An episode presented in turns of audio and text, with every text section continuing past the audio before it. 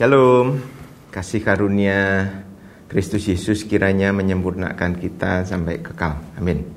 Saudara, sebagai orang percaya, salah satu wujud iman percaya akan keselamatan di dalam Tuhan Yesus adalah baptisan. Di dalam nama Bapa, Anak, dan Roh Kudus. Amin ya. Nah, kalau kita lihat pada perjanjian lama, maka di sana tidak pernah dicatat tentang baptisan. Um, pernah ada peristiwa Naaman yang mandi atas perintah Elisa. Kemudian ada yang bilang bahwa itu bukti baptisan di dalam perjanjian lama.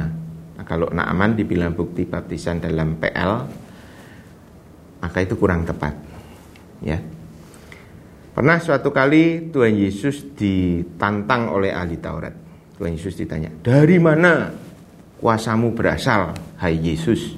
Nah, kita akan baca ini di Lukas 1 eh, Lukas 20 ayat 1 sampai 8 ini satu perikop ya. Lukas 20 ayat pertama. Pada suatu hari ketika Yesus mengajar orang banyak di bait Allah dan memberitakan Injil, lagi khotbah, datanglah imam-imam kepala dan ahli-ahli Taurat serta tua-tua ke situ pada geruduk ke dalam gereja bait Allah. Dan mereka berkata kepada Yesus, Katakanlah kepada kami, dengan kuasa manakah engkau melakukan hal-hal itu? Dan siapa yang memberikan kuasa itu kepadamu? Jawab Yesus kepada mereka, Aku juga akan mengajukan suatu pertanyaan kepada kamu. Jadi pertanyaan, dibalas pertanyaan.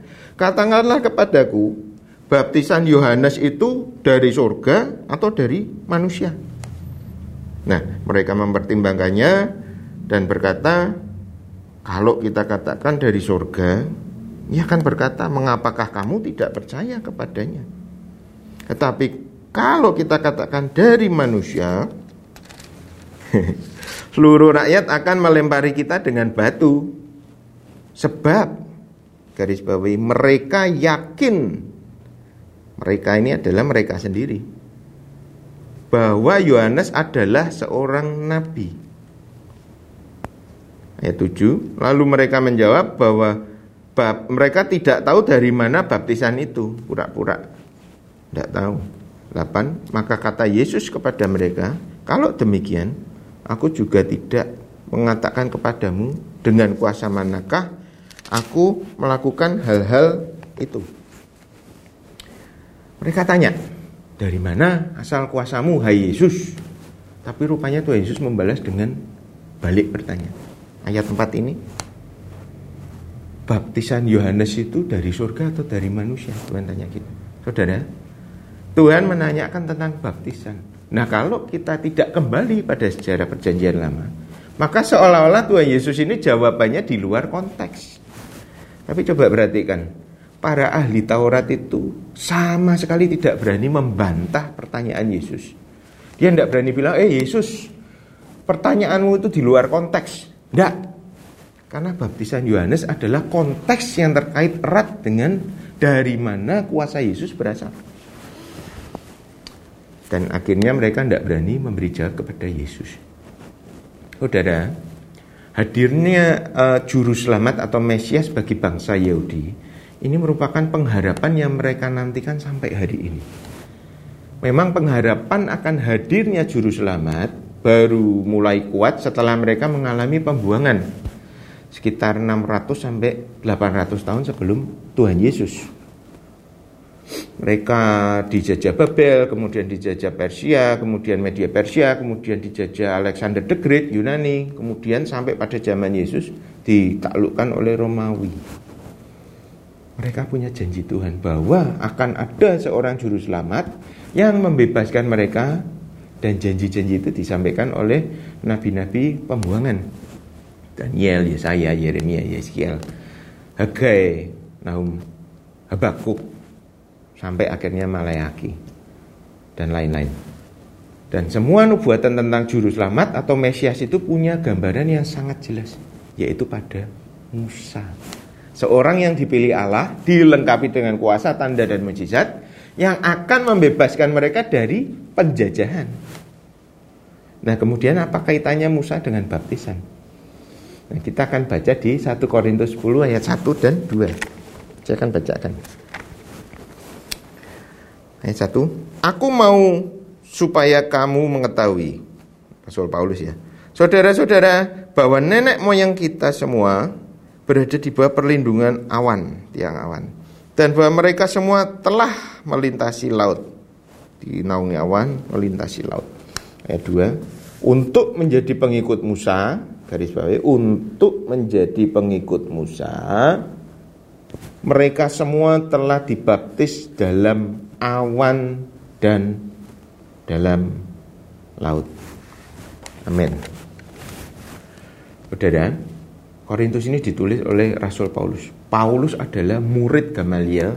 Gamaliel adalah cucu langsung dari Hilal, pendiri Mazhab Farisi. Jadi gurunya Paulus ini orang sangat penting. Dan pengharapan orang Farisi terkandung di dalam perkataan Paulus ini. Untuk menjadi pengikut Musa, semua keturunan Yakub, Israel sudah dibaptis dalam awan dan laut. Saudara, seorang pengikut Farisi mereka sangat mempercayai tentang pembaptisan, pembasuhan. Makanya di rumah-rumah mereka punya bak kolam air dengan air mengalir namanya mikvah. Mikvah. Tujuannya untuk apa? Untuk pembasuhan. Karena mereka percaya bahwa hidup mereka akan disucikan di hadapan Tuhan melalui pembasuhan. Pembaptisan.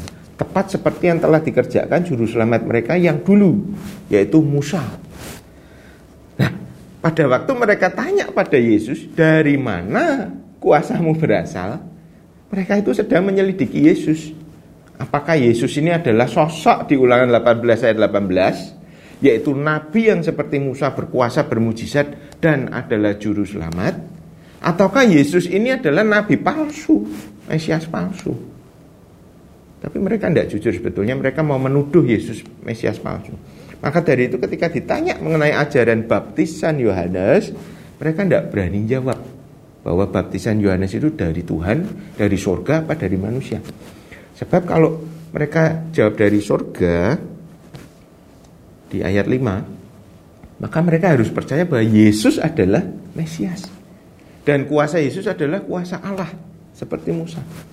Tapi kalau mereka jawab baptisan Yohanes itu dari manusia, pertama mereka takut pada orang banyak, kedua di Matius 3 ayat 7, banyak orang Farisi dan Saduki yang dibaptis oleh Yohanes. Mereka sendiri percaya.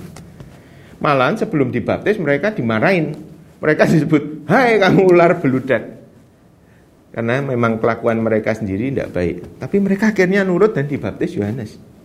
Karena mereka tahu bahwa Yohanes ini melaksanakan ketetapan Tuhan mengenai baptisan.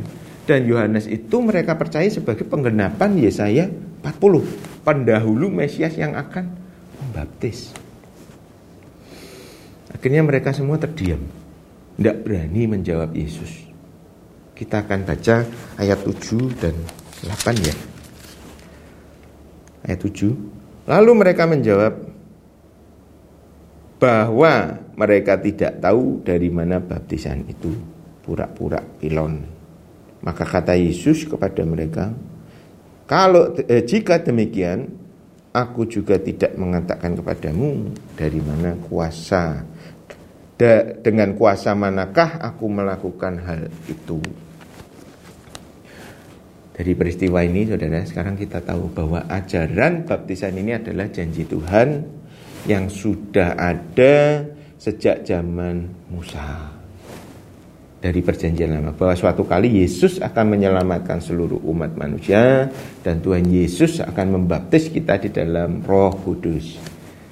Dan dengan demikian Yesus adalah juru selamatnya sejati. Amin. Tuhan Yesus memberkati. Shalom.